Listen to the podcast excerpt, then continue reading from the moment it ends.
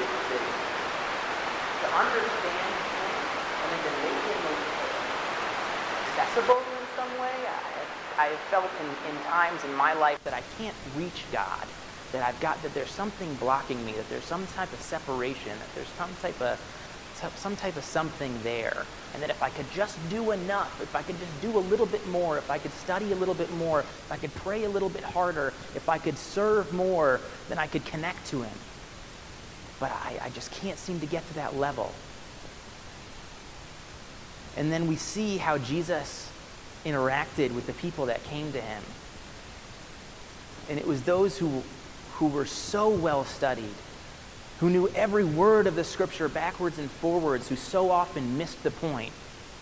And it was the little children who he said, These are the ones for whom belongs the kingdom of God.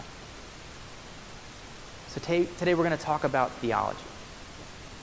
Something I, I, I hope you can, understand, you, can, you can hear in my, in my sermon this morning by the end of it is that uh, theology is a big word, but we all have one.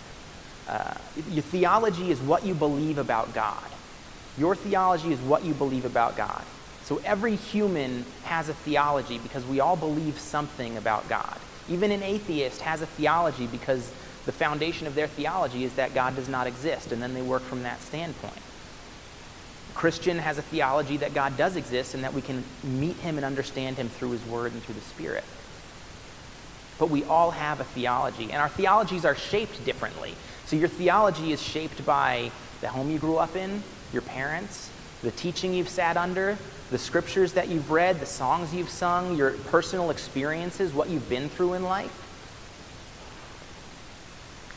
But everybody has a theology. And the wild thing about theology is that it's not this separate box. It's not this separate thing that's outside of all the rest of our life like Sunday morning is church time and this is my church time, and then Monday morning is work time and this is my work time, and the two don't really cross or intersect. Theology, what we believe about God, it intersects with everything we believe about everything else. What you believe about God impacts how you live your life, even in the small, mundane, and ordinary things. Sometimes most poignantly in the small, mundane, and ordinary things. We may not be intentionally applying our theology when we go to a grocery store, but in a way, what we believe about God affects what we eat and what we don't eat and where we shop and where we what we spend, how we spend our money. There's a, a Pope John Paul II has a, a, a work called the, the Theology of the Body. And it's all about how our physical human bodies and what we believe about them and how we use them intersects with what we believe about God. There are theologies of work. There's, there's, you could look, you could find theologies on anything. Theologies of sports. There are theologies of video games. There are theologies of clothes and, and food, and there's theologies of all different things. Theologies of, of, of education and fitness. Because what we believe about God impacts what we do. And Pastor Kevin talked about this a little bit last week that there is no sacred to secular divide. But oftentimes we look for one, or we try to create one, or we, we act like there really is one. And what we do at 11 a.m. on Sunday morning in, in, in church doesn't really impact or touch in any tangible way what we do at 11 a.m. on Monday morning at work or in school. And we don't really apply the two, or we don't really put the two together, and we have this kind of separation. One of the goals of the life groups is to start breaking that, to start to have these meetings of, of the, with the Lord and with each other throughout the weeks, where we can come into that space together. But I want to talk today about a theology of work. I think it's important because everybody works in some way. Everybody works. Even if you're not paid for it, you're working. You're spending your time in some way, you're doing something. Sometimes we have this separation where we, we, we uh, and sometimes it's, it's pushed and sometimes it's, it's, it's pushed back against, but this kind of thought that um, a pastor or a missionary or someone in the, the nonprofit world or some of these, these kind of uh, uh, these kind of positions is somehow more holy or better or more honoring to God than someone in, in a secular work environment or position. I don't think that's biblical. Um, I think oftentimes we get this message that if we are working uh, outside of the church, then there's kind of two ways that we can serve the Lord through that. One is to take the money that we make in our job and to give it to the church or to give it to missions or something like that. And number two is to maybe start a Bible study at church or evangelize our coworkers or invite our boss to church on Christmas or something. And these are kind of the only two ways that we can combine church and work, um, our faith in what we do on Monday, Sunday to Monday. but what I hope you understand and, and hear in my message by the end of today is that what you do on Monday matters to God. So whether you're a teacher or a nurse or a salesperson or a claims adjuster or a stay-at-home parent or you're working in retail or you're an architect or a custodian or a fireman or a scientist or a student, what you do matters to God. Not just what you do here on Sunday morning and not just the songs you sing. But what you do in your work matters to God, and He can and will and wants to and has purposes to use you as His ambassador in your workplace, in your work environment. So we're going to start by going back to the beginning. Two weeks ago, I went back to the beginning, back to Genesis 1, to talk about uh, uh, where we were starting. I'm going back to Genesis 1 again here. Um, the Bible starts with work. The first verse of the Bible, in the beginning, God created the heavens and the earth. God starts the, the Bible by working. Okay? God is in the act of creating. God is acting on creation. He speaks into existence all things. He uses his hands and the dust of the ground to form man in his own image. He takes the rib of man and then forms woman. He is actu- acting, he is working. There is, this is a working God. This is not a separate, distant, deistic, not really engaged God. This is a God who is in the, in the dirt of the ground. The Spirit hovers over the waters. The God of creation is creating, He is acting, He is working, He is doing something. And then He makes us as people, man and woman, male and female, He created them. He makes us in His image as workers. And after making us in his image as workers, as his representatives, comment, one of the commentaries I looked up said, we, that it, as his image, it means we bear the essence of God, reflect his attributes, act on his behalf. And in the context of Genesis 1, acting on his behalf means ruling and subduing. Genesis 1:26 says, God blessed them and said to them, "Be fruitful and increase in number, fill the earth and subdue it." Rule over the fish of the sea and the birds of the air and over every living creature that moves on the ground. So, this first command that God gives his people is a command of work to rule and subdue. And something that I found really interesting while I was looking into this was this word, with this word subdue. I think sometimes when we think of subdue, it can kind of have like a maybe a negative connotation. But in thinking about this word subdue, uh, the, the idea here is that the, the, the word subdue implicates and, and, uh, and engages with culture. It's the, this idea of creating culture. And when we create culture, we, culture necessitates community and society. There need to be peoples together. And community and society necessitates industry because in community and society, we have to do something to care for each other.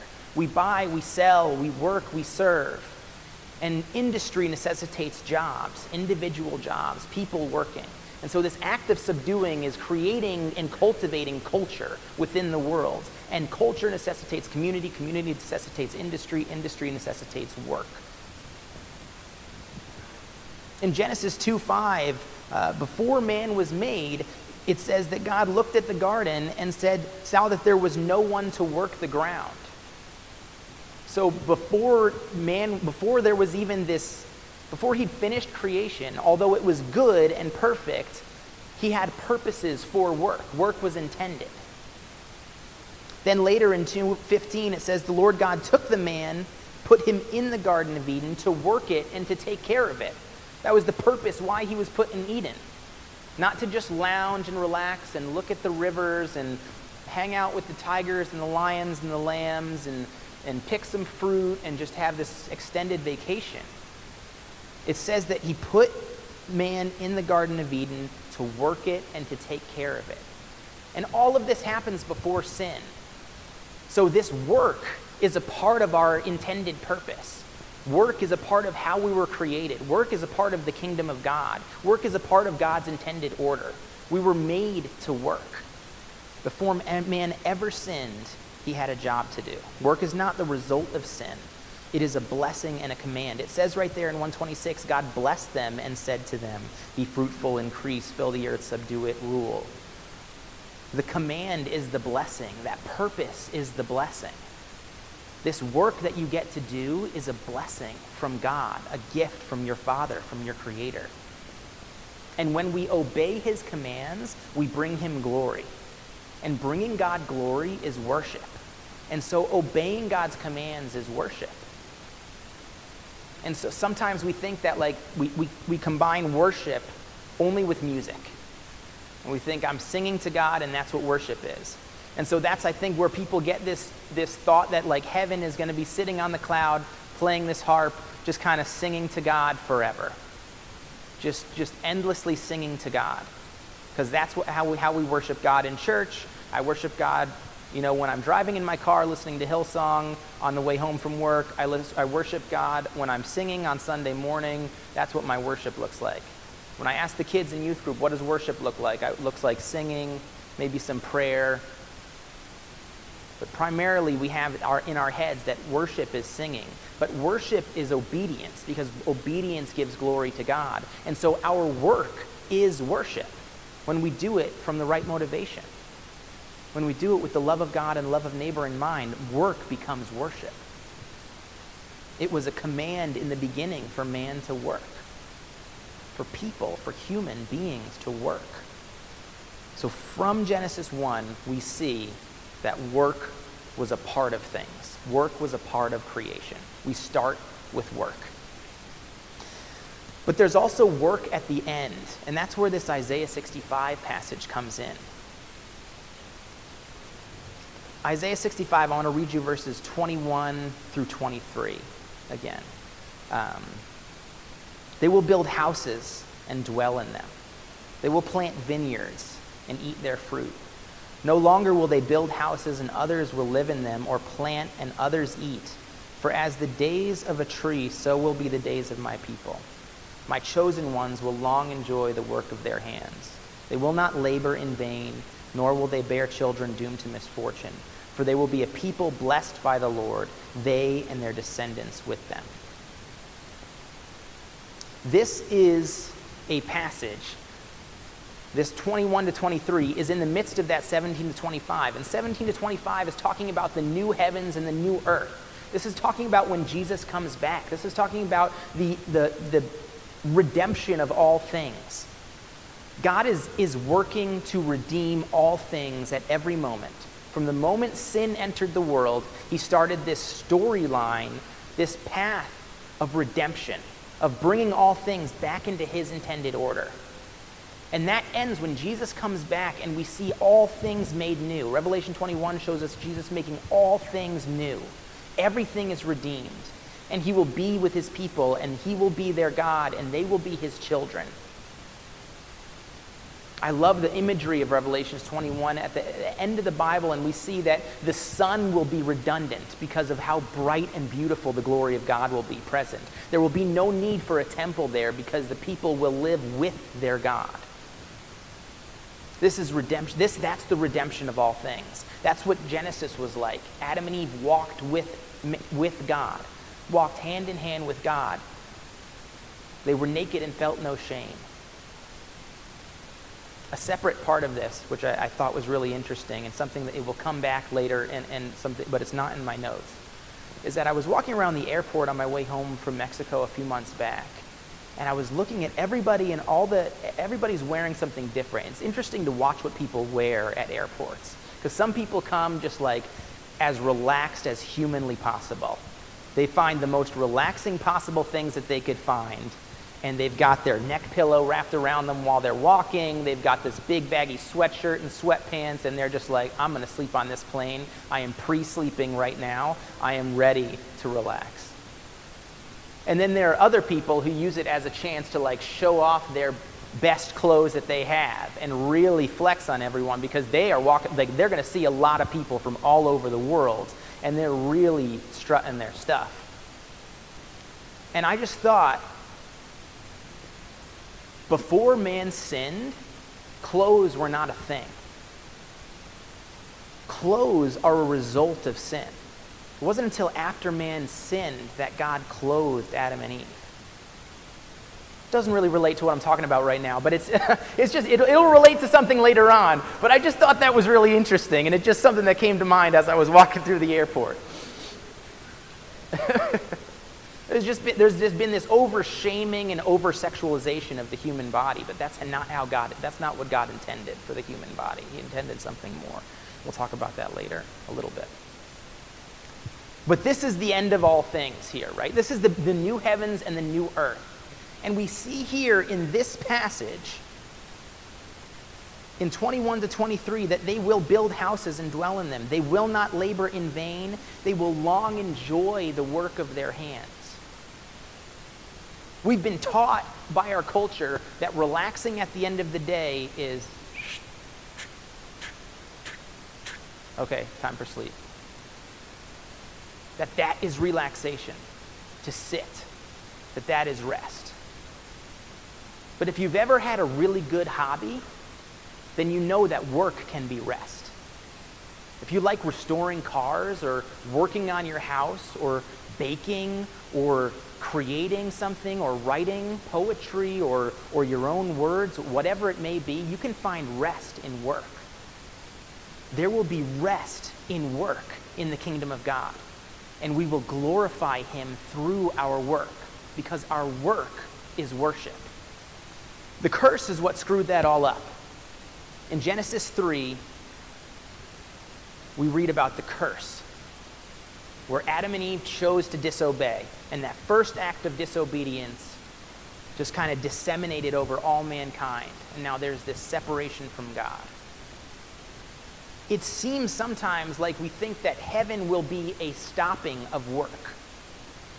And I think that comes, I think that is, comes from Scripture. Revelation 14, 13 says, Then I heard a voice from heaven say, Write, Blessed are the dead who die in the Lord from now on. Yes, says the Spirit, they will rest from their labor, for their deeds will follow them. So it says right there, Revelation 14, 13, that you, we will rest from our labor in heaven, in the new heavens and the new earth. So that seems opposed to what we just read in Isaiah 65. But I looked a little bit deeper into it, and I'm not a Greek and Hebrew expert, but I looked a little bit into the original languages, and the word there used for labor is kapas. I may not be pronouncing that. Yeah? Okay, cool. and what kap, the way that kapas is, is translated is as intense labor united with toil and trouble. So this is not just normal work. This is from our, we will rest from our toil. We will rest from our trouble. Our work will not be toilsome, troublesome work anymore. It will be joy bringing work. It will be worshipful work. It will be resting work. And when we look at the curse in Genesis 3 17 through 19, it says, God says to Adam, Cursed is the ground because of you.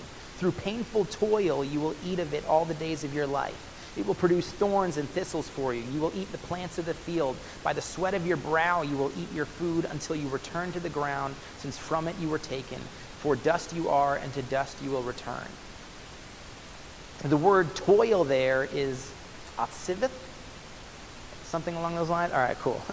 Uh, Jim, you're here on the perfect day, man. I love it. I've never used Greek in my sermon before. It's good to see you, by the way. But that word can be translated pain, labor, hardship. King James translated it as sorrow, um, toil. So this is now cursed work. You will get your food by the sweat of your brow. It's not going to be easy to work anymore. It's not going to be restful to work anymore. This, this work has been tainted by sin, just like everything else. But it won't stay that way when Jesus returns. And it doesn't have to stay that way now in these moments. We have agency to redeem along with the Lord, and we have moments where we can bring in the light of God and carry his redemption. So, if this is all true and God intended work to be a good and purposeful thing at the beginning of time, and He plans to redeem work to be a good and purposeful thing in the kingdom and the uh, in the coming, in the kingdom coming, and the fall and the curse and sin have impacted that reality in the here and now, then that should change our viewpoint our, on work in general. Uh, Every Good Endeavor is a book by Tim Keller and uh, uh, Leary Alsdorf and they, they say this this revolutionary way of looking at work gives all work a common and exalted purpose to honor God by loving your neighbors and serving them through your work. To honor God by loving your neighbors and serving them through your work. So here we go. We're going to go, where do we go from here? Where do we go from this now very basic foundation of what the Scripture has to say? There's so much more that we could go into, but this basic foundation of what the Scripture has to say about work. We know that work is a good thing. We know that we were made on purpose and for a purpose. Work gives us purpose. Work adds to human flourishing. Work contributes to the common good. All work that is not unethical or immoral is good work. You are contributing to the community. Your work is serving a need. You are serving the common good. Keller and Alsdorf add later on God does not simply create, he also loves, cares for, and nurtures his creation. He feeds and protects all he has made. But how does his providential care reach us? God's loving care comes to us largely through the labor of others. Work is a major instrument of God's providence. It is how he sustains the human world. That God works through us. Our moments on Monday morning of sometimes mundane and feelingly futile work are actually pushing forward the kingdom of God. The problem then in putting Christian work on a pedestal is that it unintentionally devalues Christian work on a pedestal, pastors, missionaries, etc., the call of others. You can be called to be a carpenter. You can be called to be a teacher. You can be called to be a nurse. You can be called to be a store owner. You can be called to be a custodian. You can be called to be a stay at home mom. You can be called to be a fill in the blank. God gives everyone different gifts to be used appropriately and intentionally both within and without the doors of the church. God is in the business of redemption. And ever since we fell, ever since sin entered the world, the Lord has put into action this salvation plan, this redemption plan. And that plan won't reach its conclusion until Jesus returns. There are 168 hours in a week. If you sleep eight hours a night, like is recommended, which I definitely don't, but maybe some of you do, you've got 112 hours left. If you have a full time job, then you spend at least 40, 40 plus of those working. Some jobs require more time than that, but if you work eight hours a day, then that's a third of your day spent at your job. Can we really come to the conclusion that God is not in that? That his plan for you is to worship him on Sunday and sing to him on Wednesday night and do some Bible studies and things, but that he's not working in those eight hours every day plus?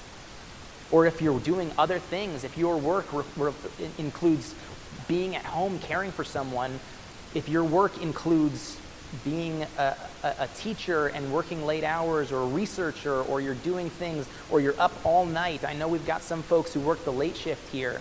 Are we really thinking that God isn't in that? God is in that work too. He's with you there. You are an ambassador of the kingdom of God in your workplace, in your studenthood, in your school, wherever you are. In Colossians 3:23 through 24, Paul writes, "Whatever you do, work at it with all your heart, as working for the Lord and not for men, since you know that you will receive an inheritance from the Lord as a reward. It is the Lord Christ you are serving."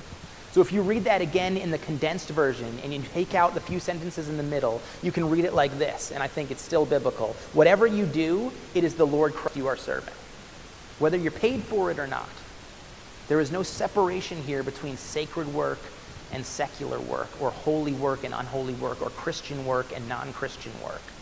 Dorothy Sayers said, Let the church remember this that every maker and worker is called to serve God in his profession or trade, not outside of it. The only Christian work is good work well done. So, what does this mean for us? How do we practically apply this now? How do we take this and move it forward? If all ethical, moral work is truly Christian work, if we are all called by the Lord to serve Him in the context in which He has placed us, then what does that look like? What does it look like to be a Christian artist, or a Christian electrician, or a Christian line cook, or a Christian postman? I'll tell you what it means. First off, it means excellence, and second off, it means love. It means doing what you do with excellence and intentionality. I combine excellence and love here because the pursuit of excellence without love can sometimes focus entirely on efficiency and productivity and task completion. And I add, and I add excellence to love because sometimes we can think that love is something that can just be practiced without work and should just come naturally if it's going to happen at all. But Thomas Merton said all vocations are intended by God to manifest his love in the world all vocations, all callings, all work to manifest his love in the world. We can't show God's love without excellence because God's love is excellent. So be excellent in your work. Paul said, whatever you do, work at it with all your heart as working for the Lord. Work at it with all your heart. Wherever he has placed you, you're in that space carrying Jesus, carrying the Holy Spirit with you. Martin Luther King Jr. said this if it falls to your lot to be a street sweeper, sweep the streets like Michelangelo painted pictures, like Shakespeare wrote poetry, like Beethoven composed music. Sweep streets so well that all the host of heaven and earth will have to pause and say, Here lived a great street sweeper who swept his job well. Amen? No matter what you do, do it with excellence. Excellence requires intentionality. This is not in my notes, but there's something uh, that in my research called the ministry of competence. It means doing your job well so that it be, doesn't become a burden to other people. And that is love. That is excellence. That is glory. And no one is excellent by accident. You can't do something well. You can do something well without trying. You can do a good job without putting in too much effort. You can succeed without breaking a sweat depending on your talents and gifts and circumstances. But true excellence takes effort. It takes will, it takes perseverance. And so does love. Love takes effort and will and perseverance. True gospel love. It took Jesus to the cross. So be excellent in what you do because you've been called to do what you do, whatever it is, for the glory of God and the good of all mankind. Here's an example. If you're a store clerk, someone comes to you asking for something they need in the store. You have an opportunity in that moment to be the light and love of God to them. Make sure they find what they're looking for. You walk with them and you do it with a smile. You engage them in conversation. You offer suggestions on what may work better, even if, if it will cost less. This very moment is life. There is a past and there is a future, but this moment that we're living in is the only moment that we are alive right now. So be God in that moment to that person. Be Jesus to that person. Be love to that person. It can slip by with the, oh, it's, it's in aisle three. Or in that moment, you can make their life a little bit lighter. You can give them a friend. You can partner with them in pursuit of what they're looking for. Maybe they'll ask you why you're so kind, and you can share the reason for the hope that you have with them. Maybe it will make their day and they'll go out smiling. Maybe they won't notice, won't say thank you, and they'll leave as frustrated and hurried as they were when they came in. But God will notice.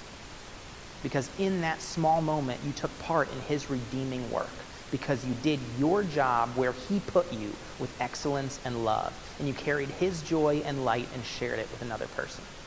When you hear someone say, do what you do for the glory of God, it can sometimes be hard to know what that means on the ground. I think it means loving God and loving your neighbor the best you know how, the best that you can in your present circumstances.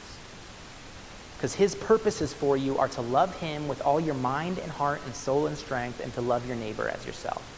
His purposes for you are to lay down your life so that you may find it. Lay down your life so that you can pursue His. Your will so that you can pursue His. Lay down your kingdom to be a part of His greater one. And sometimes in the nitty gritty of life on earth, that looks like walking with the annoying customer to help them find the applesauce they were looking for. Think about how that speaks to your witness.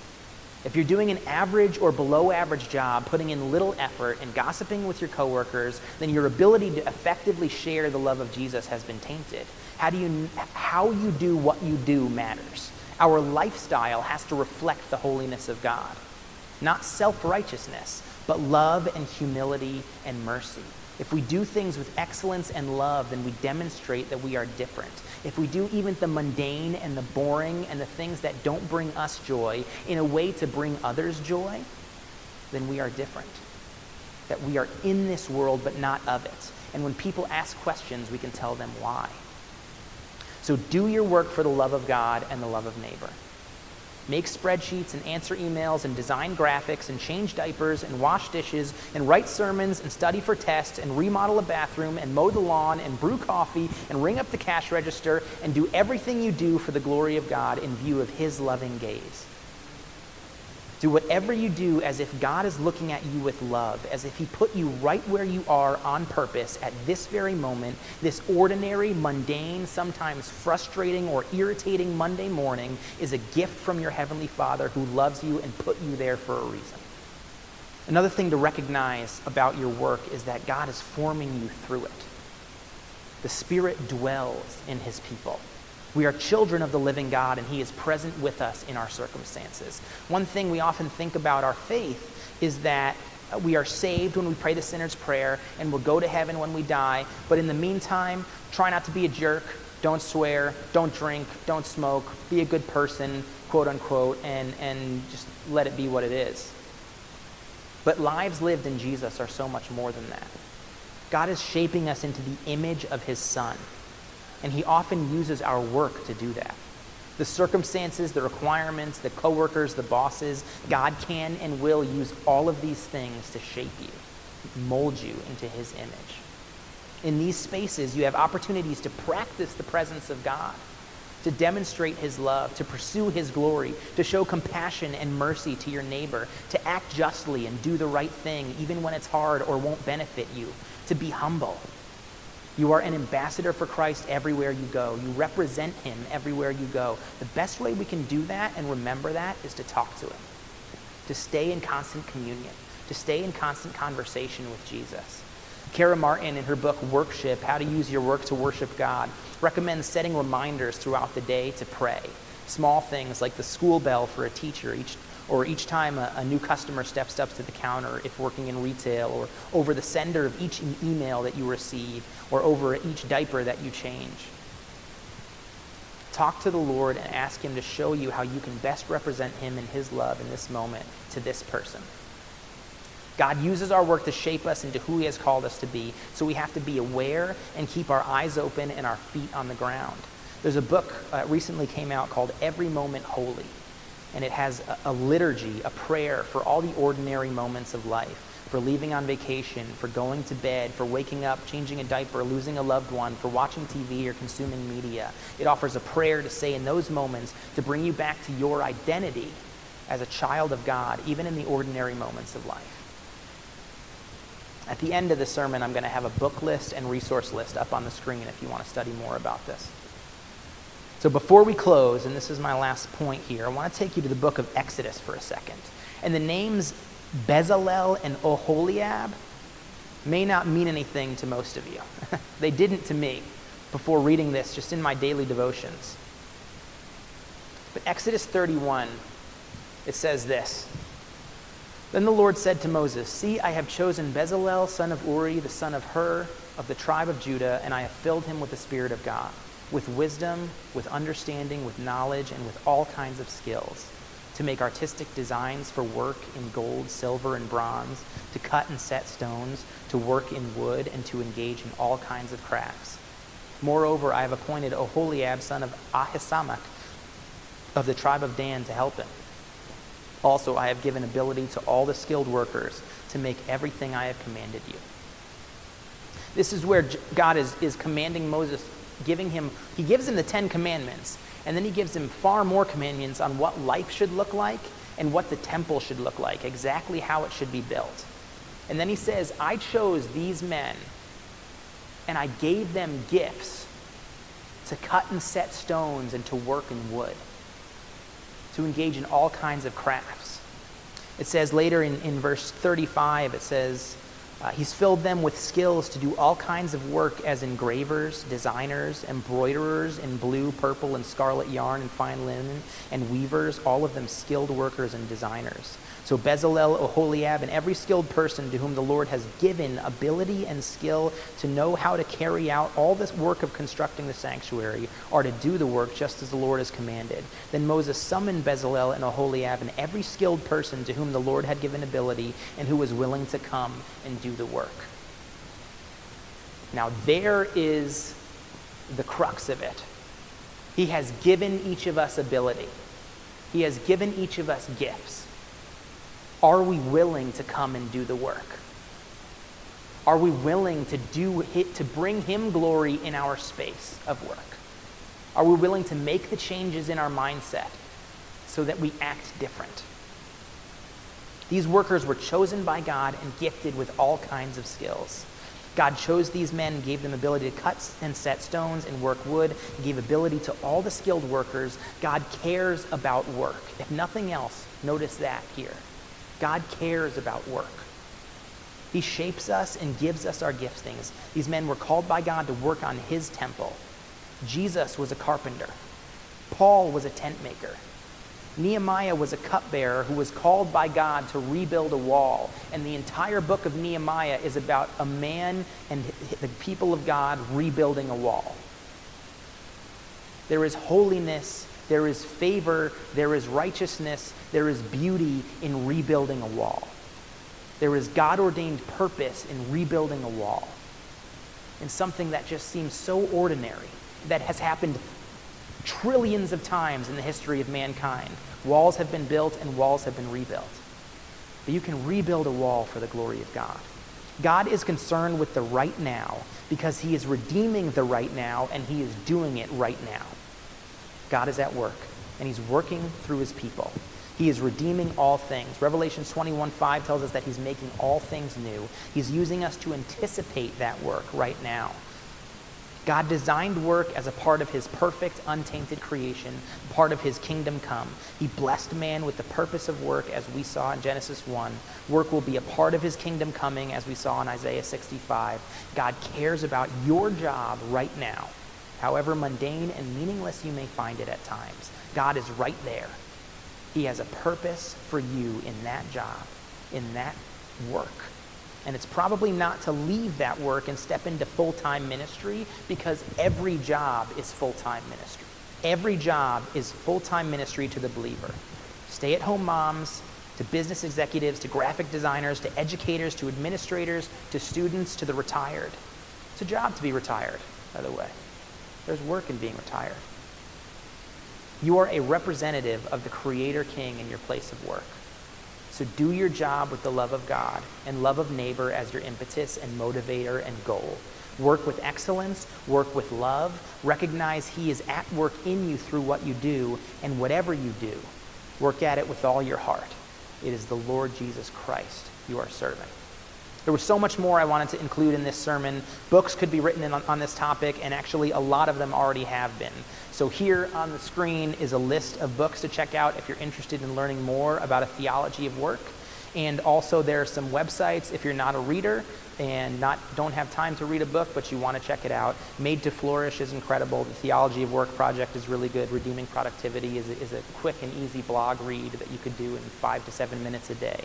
But if you're interested in, in growing in, in any of this stuff, and I can give you some more of this information afterwards, whatever we do, we're called to work at it with all our heart for God's glory. Thank you. Let's pray. Father God, thank you that you give us purpose. Thank you don't just leave us alone, Lord, but you care about what we do on Monday.